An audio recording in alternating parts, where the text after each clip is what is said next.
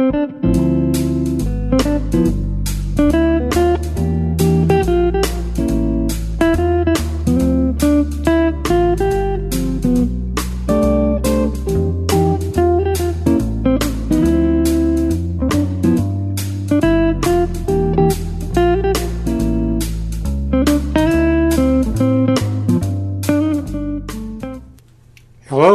welcome to the Living to 100 Club podcast and another premium episode.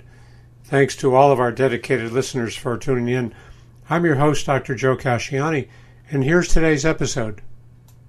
Well, good day to everyone. I'm Joe Casciani, your host for the Living to 100 Club podcast. Our conversations are all about aging well and doing what it takes mentally and physically to live longer and healthier. Our guests share insights and recommendations about successful aging, stories of perseverance, and inspiration about our future. Today's program more than fits the bill. Our guest for today's podcast is author, geriatric nurse, and positive aging advocate, Becky Blue. Becky's latest book, Turning, reflects her vision for a fresh outlook on aging, filled with serendipity and surprises. We discuss some of the usual challenges of aging and the ways to combat the ageist attitudes that we still see around us. How can we best spend the remaining third act of our lives? And what wonder lies ahead when we turn outside of ourselves? Stay tuned as we discover the secret to welcoming rather than dreading the turning of the years. So, just a little mini bio first on Becky. Our guest caught the writing bug as a bell bottom wearing high schooler, and she's been putting pen to paper ever since. A professional career in geriatric and faith based nursing only strengthened that passion as her work sharpened her skills as a writer, teaching her to observe, listen, and question. Now, in retirement, the connections between faith and health have appeared on her blog, Made with Words. Turning the Magic and Mystery of More Days is Becky's second book following Made with Words. This book was inspired by her love of gathering friends and family in her kitchen. Okay, well, welcome, Becky, to the program today. Thanks for being on our show. Thank you so much. It's great to be here. Great. Yeah, I always like to open by asking our guests to tell us a little bit about the journey that brought you to where you are today? I covered some of it in the bio, but tell us a little bit about the highlights.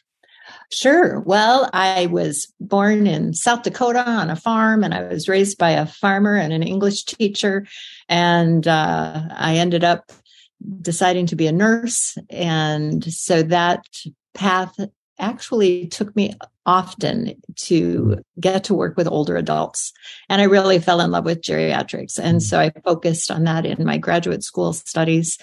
And then I also had the opportunity as my last gig, so to speak, as a nurse was to work in the area of faith community nursing which fits my just my really holistic approach to caring for people in body mind and spirit and along the way, I really picked up the writing bug. Yes, as my publicist said, I had bell bottoms on in high school, I guess. But yeah, um, yeah, they get pretty colorful.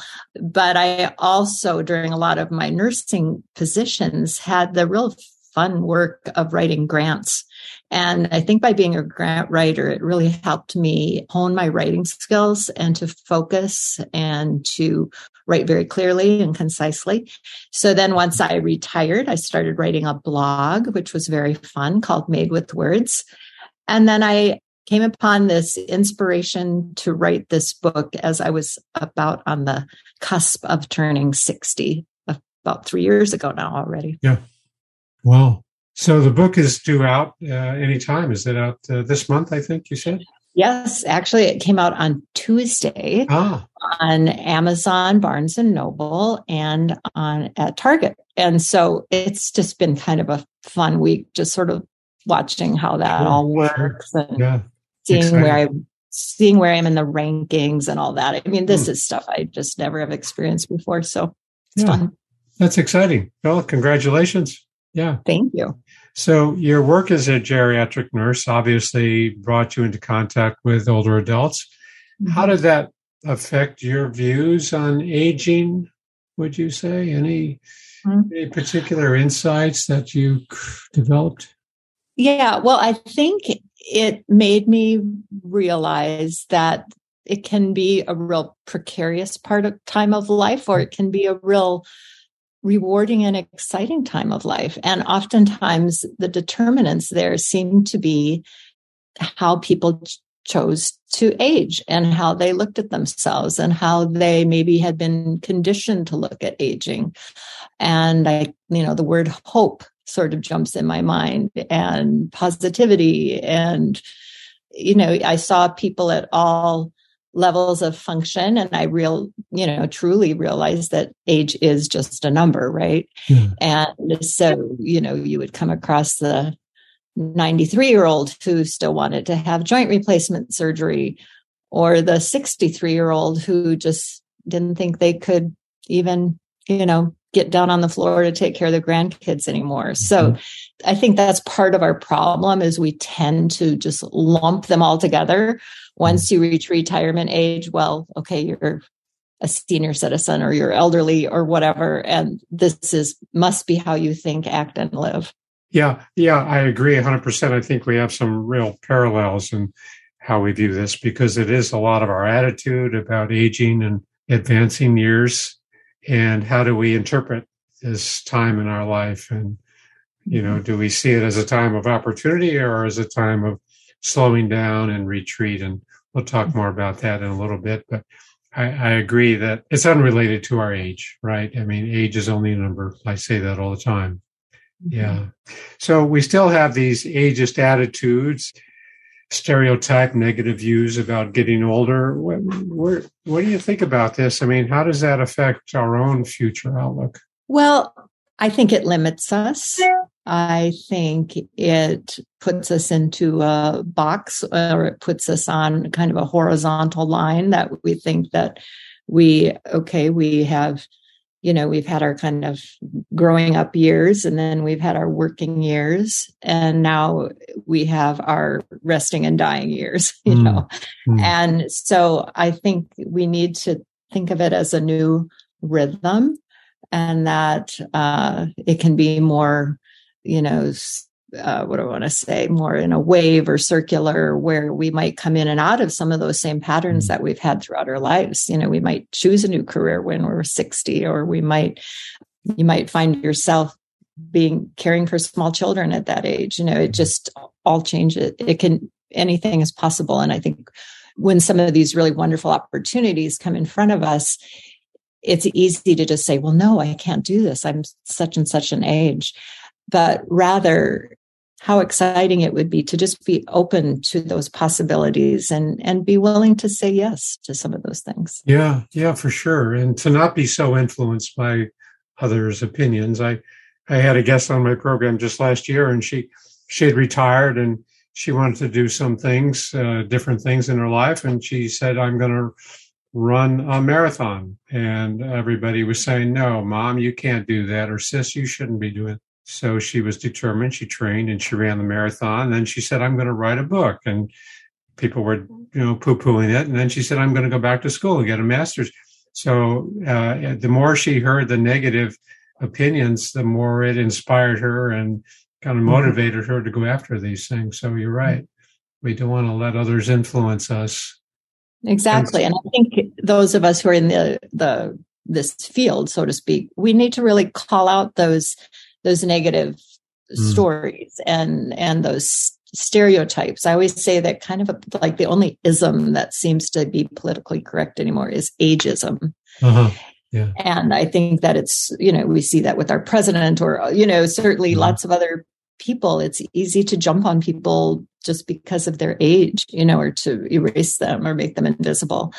And I think those of us who are sensitive to that need to be willing to call it out and say, no, age sure. is just a number. Mm-hmm. Sure. It's not true. It's not true. The old stereotype was that, you know, as advancing years came along, we did slow down and retreat, and eventually we become dependent on others and frail and, and all of that. And that ain't the story anymore. We know that. That's such a small, tiny, tiny percentage of the older adult, maybe less than 5%, we say. So, um, mm-hmm. again, we have to spot that and, and let go of those old ed. And unfortunately, I think it's still around and still, we still see these stereotypes and movies and television and uh, TV commercials and attitudes. And um, we do have to combat it, right? We do have to step up and say, no, that ain't the, that's not the picture anymore. That's not, mm-hmm. that's not the accurate picture. It's really a time yeah. to celebrate our years rather than dread them, right? It is. And I use the phrase in the book, I don't think it's my original phrase, but that narrative is currency. And so if you're able to tell your story, that is such a gift and such a blessing, whether you're just telling, as in the example of the woman you said who was talking to her kids about wanting to run a marathon. I mean, hopefully it got some coverage on the TV or whatever. You know, I mean, it need those kinds of stories need to be told. One of my pet peeves, and I don't know if you have any grandchildren, but whenever the kids reach the hundredth day of school, then they're encouraged to dress up like a hundred year old person, right? Oh. And uh, that happens in our area anyway. And oh my gosh, of course, everything comes out the gray hair and the walkers and all these mm. things. And my dream is that someday, whenever grandchildren of that age, that they put on a track suit. Yeah, jogging shoes. Yeah. Jog, you know, carrying a bottle of water and just being healthy and moving around, you know, because even centurions now can just blow away all those stereotypes. Sure. Yeah, I read about this um, this woman that started weightlifting at age 92. Oh, and um, she did it for five years, and then she eventually set a Guinness World's Record for lifting 150 pounds in her age group at age 96. And um, what I, her name was Edith Murway, by the way. And what she loves the most about this is the applause that she gets from the audience. So good for her, right? See, that's no different than a you know a ten year old. You know, I mean, yeah. we all love to be loved yeah. and have sure. applause, and yeah. fabulous. You go, girl. That's great. Yeah, I'll say. I'll say. Yeah. So tell us uh, about your book. I, I love the title, "Turning: Magic and Mystery of More Days." So why did you use the term "turning"? Well, turning was really inspired originally from that old song Pete Seeger, Seeger, you know, do everything, turn, mm, turn, sure. turn. There is a season, turn, turn, turn. So my original title had turn, turn, turn in it.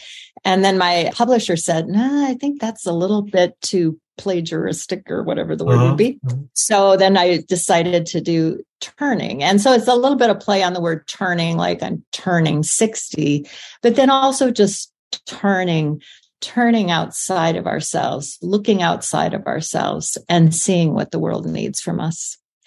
And then the subtitle, The Magic and Mystery of More Days, I did have something possibly in there about aging, but I find that that word kind of makes people's eyes roll back in their head. They don't really want to hear that word. And so I came up with this idea of more days, and I'm really liking it. That I feel like I mean, that's really no matter if we're three year old, three years old, or 90 years old, if we have more days, we're aging. Mm-hmm. But there is magic and mystery in that. It's just, it's a gift to have more days. There can be, as you said, the surprise and the serendipity that can come mm-hmm. with it. So I really like the name as well. Thank you. I spent a lot of time deciding that, and I think it's resonating with people. Mm. Yeah, it does uh, create this curiosity and kind of like hmm, time to open some new doors. Um, yeah. You know, when I first uh, was learning gerontology and geriatrics and, you know, reading some of the early books, they talked about the increased use of introspection with mm-hmm. old age and looking mm-hmm. inward rather than, you know, staying uh, focused on the external world. And you're kind of suggesting the opposite. You're saying, let's stop this introspection and let's be aware and connect more with the external world. Is that what you're saying? Mm-hmm. Yeah. Well, you know, I think you, I do believe that you kind of naturally become more introspective as you get older. Mm-hmm. And I think sometimes you can kind of let go of some of that other peripheral stuff that just doesn't seem to to matter. I think what I would say is that I think the older you get, you like things that that matter You like maybe some depth of conversation. So some relationships that maybe challenge you, some good conversation. But my idea with looking outside yourself is really putting other people's needs before yourself, you know, mm. and, you know, certainly we want to take care of each other. But I think this is often where a lot of my, my faith my personal faith hmm. comes in and in my christian faith you know that's what we are to do we're supposed to love on our neighbor you know mm. and what is what does my neighbor need it's not that oh boy, I better stay home today because I have a little ache in my back. You know, it's sometimes it's just that act of thinking about someone else or calling someone else, calling someone on the mm-hmm. phone mm. or saying yes to that lunch date. It really kind of helps to get our minds off of some of maybe mm. the more trivial things that we are experiencing. Oh, okay. Okay. I see what you're saying. That makes sense. So that's turning outside of ourselves and you're mm-hmm. really touching on the themes of compassion and mm-hmm. gratitude mm-hmm. and kindness and mm-hmm. not just dwelling on what's going on with me but being aware and really wanting to reach out to others that's that's what you're getting at it sounds like yeah yes absolutely mm-hmm. so what's the main message would you say for your readers in the book is there an overarching message well what I really wanted with this book is for people to have an experience with it. And I always say, once someone gets this in their hands, it's not my book, it's their book. Mm. And so I would say the overarching message is to look for that magic and mystery every day. Mm. And I'm actually putting together a journal to go with this. It's not ready yet, but I'd really encourage the people who read it to either write somewhere in this book or get a notebook mm-hmm. and kind of document some of those magical moments in a mm-hmm. day or something kind of mysterious that happened. You know, sometimes people use little terms like, oh, what a coincidence that was, or let me tell you about this. Well, you know, there's some magic in each of our mm-hmm. days. Yesterday, I I can specifically say I made a new friend because this woman helped me with my puppy who I couldn't quite manage with my coffee and the downtown and, and the leash and everything. So we started, you know, we had a conversation and we spent uh, some time together. And to me, that's just kind of the magic of life. It would have been easier to, easy to maybe not engage in conversation or turn the other way, so to speak. Mm. But I think we, the more you kind of document that and the more you kind of name it, then it's like, okay, why can't I have some of this in each mm. of my four days? Sure. Yeah, I really like that. The magic and the mystery. Um, these events take place in our in our world, right? And I even read about some research recently that showed people who live longer tend to um, be more gregarious socially, and they make these connections with other people at the restaurant or in the checkout line, and they do extend, um, you know, a greeting, and that's what you're talking about. What happened to you yesterday? Make a new friend. Who knows what what develops from these contacts? But the more we can kind of extend that social connection, um, just to speak up to someone, you know, it makes their day too, right? We always like to be acknowledged by other people, so it's two way. Yeah. Yeah, I spend a little time in, I think, the relationship chapter or whatever, I'm uh, talking about loneliness. And our current Surgeon General talks a lot about that. And he has a great book. I can't think of the name of the book right now, but, you know, loneliness, it's just really an endemic or an epidemic for all ages. So, you know, and it can really impact our physical health, our emotional health, spiritual health. And so that idea of kind of not turning into ourselves or turning into ourselves and isolating ourselves as we age, but to really get out and mm-hmm. meet people, maybe some of the connect with a friend who we haven't seen for a long time. I mean, I know it's people will probably say, oh, it's easy for you to say because you sound very extroverted. And I am. I love meeting new people.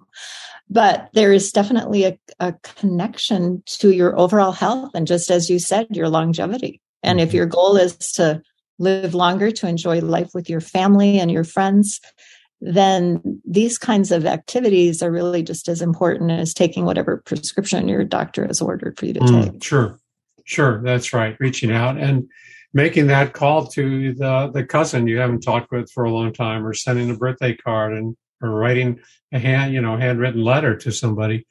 That kind of reaching out has a really powerful influence on our own well-being and of course the person who receives it Sure. Mm-hmm. Yeah. So the journal you're thinking about and asking people to kind of record these events or kind of track them. You do have discussion questions in your book now at the end of each chapter, I see. So what's your thinking there? What's uh, what's the goal? Well, I really, you know, besides just having this book be like for a individual to read, uh, my hope with the book also is that it kind of starts a conversation on what mm. this 60 plus life can look like. And I thought, well, what better way to have a conversation than to add some questions at the end of each chapter? Mm-hmm. And so I've already had locally here several book clubs start and uh, use this book and they find the questions at the end to be at the end of each chapter to be very intriguing and really great at starting conversations. And, you know, we start kind of easy. There's about three questions at the end of each chapter. The first one's kind of real comfortable. And then it kind of mm-hmm. gets deeper as you get to that third question. And we talk about things like who are your role models for aging? There's mm-hmm. a chapter on grief, which really encourages you to share some of those kinds of experiences. There's the chapter on invisibility, which I really like. Mm. And I hmm. think that's something that we often face once we hit a certain age. We feel like we're invisible. Mm-hmm. So to just those questions. And so if you, you know, decide to read this with a, a friend or a book club or a Bible study, or I think it'd also be super interesting to read it intergenerationally. So mm. invite like your son or daughter or granddaughter to read it with you. It could be very very rich, I think. And then especially once the journal comes out to actually be writing down your answers to some of those questions and, you know, leaving it for whoever would find it later. Yeah. No, that's a great concept, a great model. That notion of starting conversation, not just to read yeah. and absorb it internally, but to actually process it with other people and share mm-hmm. your thoughts about it and see what they think about your your reactions. That again creates more growth and more kind of mm-hmm. connectedness with others. I can see that, sure, especially for book groups, you know, reading clubs. Yeah, that's perfect. That's perfect. You mentioned Bible study groups. Um, so uh, let's talk about your faith and how that's influenced your perspective on getting older. Share your thoughts. Yeah. Well, thanks for asking. My faith has always been pretty central to who I am. And I think within that, there's just kind of, for me anyway, just this kind of freedom that, that I'm enough the way I am and that I can kind of, it's almost like that frozen movie, you know, let it go, let it go kind of thing. And so I try to not get burdened with regrets or feelings that I think I did something wrong because I know that I have forgiveness and that I have the gift of eternal life. And so to me, there's just kind of this freedom and, and so it gives me some confidence in just, you know, going up and speaking to someone new or trying a new, a new thing in my life that I might fail. You know, I think it just gives me a confidence to just go about life however I want to, mm-hmm. really, however mm-hmm. I'm capable of. Yeah. Sure. So for me, and I, I also use the concept of, you know, what is your heart pinned to?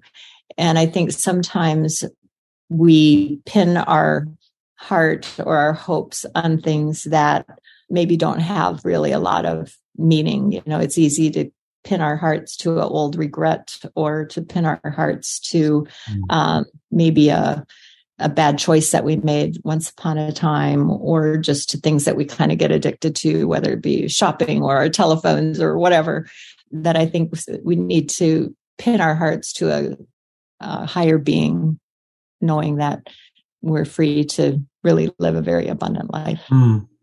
i've never heard that that phrase where do we pin our hearts to mm-hmm. is that a focus or kind of a i won't say obsession but um strong connection with past or something more Yeah, and I actually, I'll be uh, honest with that. That I stole that concept from Dr. Stephen Paulson, who's a theologian in the Lutheran Church, which uh-huh. happens uh-huh. to be faith tradition, and so I think it is something that can that when we confess our sins, you know, I think that's that time where we kind of let that pin go. Mm, I see.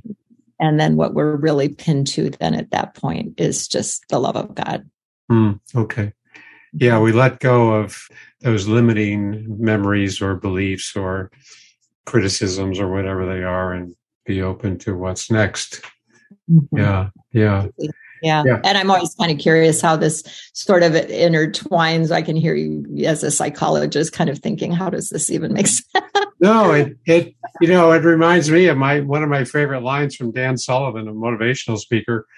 Our, our future should be bigger than our past. Ah.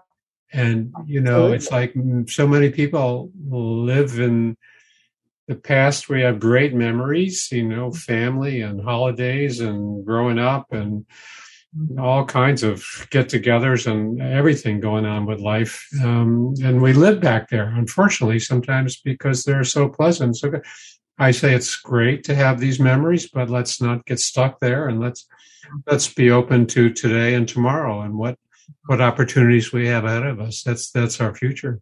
Yeah. Yeah.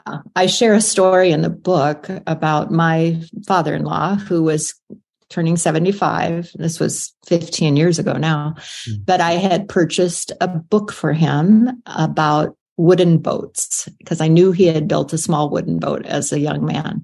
So I gave him this book thinking, oh, it'll be a coffee table book that he just looks at while he's sitting in his chair.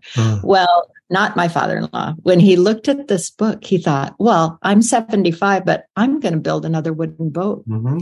So that's what he did. He built a replica of a I don't know, 1940s something, mm. Chris Craft wooden boat, full size, full mm. size boat. And so he told me, and this really, I'm so glad he had told me this. It means so much to me. He said, You know, Becky, I would have never thought that those three summers that I worked on this boat when I was, you know, 76, 77, yeah. 78 could be the best summers of my life, yeah. but they were. There you go. Yeah. Yeah. Yeah and being willing to try something new, stepping out of that comfortable, mm-hmm. we call it a comfort zone. It's safe and cozy and mm-hmm. stepping out. We don't know what's out there. We don't know what, what's behind that door. And it offers more opportunity and I think more excitement, more energy you know oh absolutely. And for those of i think for most of us as you talk about introspection i think the other thing that gets important to us is you know what's my legacy going to be? Mm. and so now when i think of my father-in-law and when i think of my sons who look at grandpa and had this have this role model who built a full-size boat when he was 76 years old i mean what a legacy to give to your family yeah, and we see instances of this all the time, right? People doing just remarkable things and getting away from the the usual, the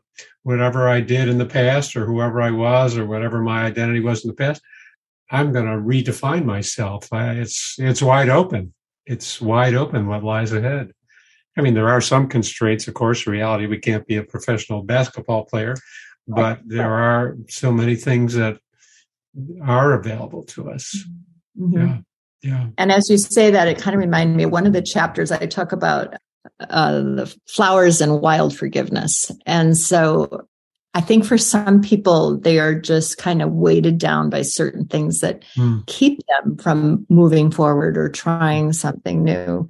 And so I really like that chapter because it talks about kind of letting go or really looking at the power of forgiveness in mm. restoring relationships. Mm. And I, when I used to work as the, uh, the geriatric clinical nurse specialist on a geriatric assessment team where we would take one client and several different specialists would look at them throughout the day. I remember one client who it was, it really became clear that the burden they were feeling was this need for forgiveness. Mm. And so I think that can just be a really important gift yeah. is that gift of forgiveness. Yeah, especially when we're holding, you know, some finding fault or, you know, having some regrets of our own about our past. And, you know, I was always saying to patients, look, you, you can't change what happened in the past. That mm. for whatever reason you did what you did or you said what you said and you mm-hmm. can't change it. If you had it to do over, it might be completely different today. You might do something or say something different, but all you can change is your perception of it, and you can let go of that fault or guilt or remorse, and you know, free yourself up and change your perception of it. Yeah, at the time it was the best I could do, and maybe I do it differently today, but we can change our perception of that. So that that concept of forgiveness is so important because it, it lightens that that burden. It lightens that load. We throw away that baggage. Sure. Yeah. Mm-hmm. Yeah. The other point you brought up when we talked earlier was this whole notion of organ recital. I, I love that term. uh, tell our listeners what you what you mean by that and where does that get us? Yes. Well, I would say we probably all know someone who gives good organ recitals, or maybe we even do it ourselves. And I'm not talking about the organ that you play in church. It is that tendency for when you maybe call someone on the phone and say, How are you doing? Mm. You get the organ recital, right? You get how you're, you know, how's your stomach today? How's my back feeling? How, how are my, how's my eyesight? All those things. And I'm not saying we shouldn't share our pertinent medical problems or challenges, especially with good friends and family. That's important to have that discussion. But I think it's easy to fall into that organ recital mode when someone asks, How are we? And that to me is sort of the ultimate of being turned in on ourselves. I mean, literally, it's like your eyeballs are just like turned in and looking at every part of your body. Okay, taking an inventory today rather than turning your head out and looking all around. Maybe you're going to, maybe you see the neighbor kid who's walking uh, outside without a coat and you can think, you know, gosh, maybe he needs a, maybe I should go buy this kid a coat or whatever. You know, it's just really changing your, your mm-hmm. view. Mm, yeah. Sure. Yeah. I love that term, organ recital. Yeah. yeah. Well, feel free to use it anytime you want. so many changes. And yeah, again, we have a lot of medical events going on and physical decline and vision and hearing and the arthritis and all of that. And, and yeah, it's true. And if we focus on the negatives, we lose sight of the positives too, right? If we are just looking at what's wrong, it's important to see what's right. It's important to see what's still going well and what the strengths are. And I talk mm-hmm. about residual strength. There's always some good things, even though we see a lot of the, the bad things or the negatives. Let's let's not lose sight of the good things too. Sure. Yeah. So we talked about we're just about out of time here, but I have to ask you this question: How do we find out what the world wants from us in our later years? You know what I think helps is to kind of get some of that noise out of your head. You mm-hmm. know, whether it be from the drone of the television or that you're always, you know, just talking to the same three people every day or week. It's, I kind of use the phrase of, you know, opening your ears and, you know, just paying attention. And this certainly gets back to my faith as well, in that I like to put put good things into my ears, you know, whether it be mm. some just some good music or maybe I'm reading scripture. Maybe I'm just be, being quiet in the morning with my cup of coffee. I think writing can be really a wonderful gift, just jotting down a few things just to kind of clear your head. I feel like there is so much noise in the world today that the easiest response is to just keep doing the same thing every day. And then sometimes you'll hear people say, I just feel stuck. Well, if you're feeling stuck, then you you know you can't do the same thing every day again you know just making small changes maybe it's changing your morning routine maybe it is calling that cousin who you haven't talked to for a while mm or saying yes to an invitation to go to a uh, you know a new theater production or mm-hmm. something like that i like to use the concept of of really using all your senses mm. and i think sometimes we don't do that enough, whether it just be our vision or our ears, but even our sense of taste, you know, take some, you know, get a new experience at a new restaurant and a new food. Um, and then it's those new experiences that then will lead you into these magical and mysterious moments where the world needs you. You know, you might discover a new place to volunteer or at the very least make a new friend, which would be a super wonderful gift for anybody. Mm. Yeah, that's such an important point about clearing our head because we are bombarded with so much mm-hmm. Stimulation, external events, news and music and our online services and text and all that. And it's hard to think clearly. So when we can step back and be free of all that, that's where some of these other insights surface or the passions or the energies start to come to the surface. Yeah. And that's mm-hmm. when we can find out what, what the world is asking of us, so to speak. Yeah. Exactly. And and again, I think it's okay to do something good for yourself too. And I like to use the image of what's kind of waiting in the wings, what's been kind of sitting back there like stage left behind the curtain or whatever mm. that you haven't haven't sure. said yes to, you know, because certainly we all have a limited number of days on this earth. And if there is some new something you've always kind of wanted to do or someone you've always wanted to reconnect with, then you probably should do that today or tomorrow. Yeah. That's some of the good stuff. Like I bought myself a set of drums last year Never played the drums before. These are electronic drums. I mentioned this on my show before. So they're not acoustic drums, and I can, you know, put the headset on and nobody else can hear it, but it sounds very real electronically. And um, it is. It's something that I've kind of put off, and I love to watch good drummers of any kind of music. I just love to watch drummers. So I'm still learning, but yeah, that's. I think that's important to pay attention to what's there and what's what some of those impulses are and what some of those desires are and you know get a little taste of it yeah like building that wooden chris craft boat you know whatever whatever it is right yeah. and i think whenever you do those things you playing drums or my father-in-law building that boat it's energizing right yeah i would think yeah, yeah. oh and for sure so, yeah sure. and so then it impacts the other parts of your life you know it's it's all that's that whole mind body spirit looking yeah, at people yeah. holistically you know you change something with with your body like what you're going to do with your hands and mm. then it changes your emotions and mm. it changes your mm. faith in the world that we live in it's right.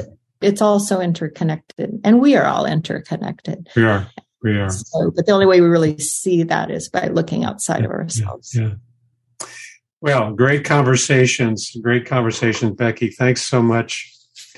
Before we wrap up, I, I just want to remind our listeners to visit my website, livingto100.club, and sign up for my email list and download a free copy of my nine tips to make living longer enjoyable. And while you're there on the website, be sure to peruse our library of blogs and podcasts. And also on the website, you'll find my email address and an option to set up a brief call. I'd love to hear your thoughts about these podcasts and let me know what you're thinking. And finally, if you're interested, reach out to me to schedule a presentation for your group in person or online. I think there's real value in helping older adults feel inspired about their future. So, Becky, thanks so much for being a guest on our show today. For those who might want to contact you, how can they best do that? They can contact me through my website, which is beckybluewrites.com. beckybluewrites.com. Mm-hmm. And they can see a description of your book and purchase your book there on your website. Perfect. Mm-hmm. Perfect. Okay. Well, thanks again for being a guest on the program. And thanks to all of our listeners for tuning in. Hope to see you next time.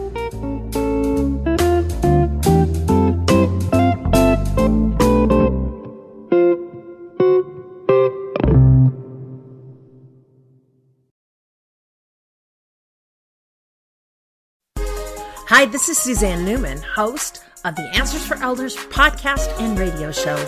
We are the North Star that guides you through the complicated journey of senior care with trusted experts in money, law, living solutions, and more. So join us on this station, your favorite podcast channel, or just go to answersforelders.com. Meet the Wayshowers who will help your journey go a lot easier.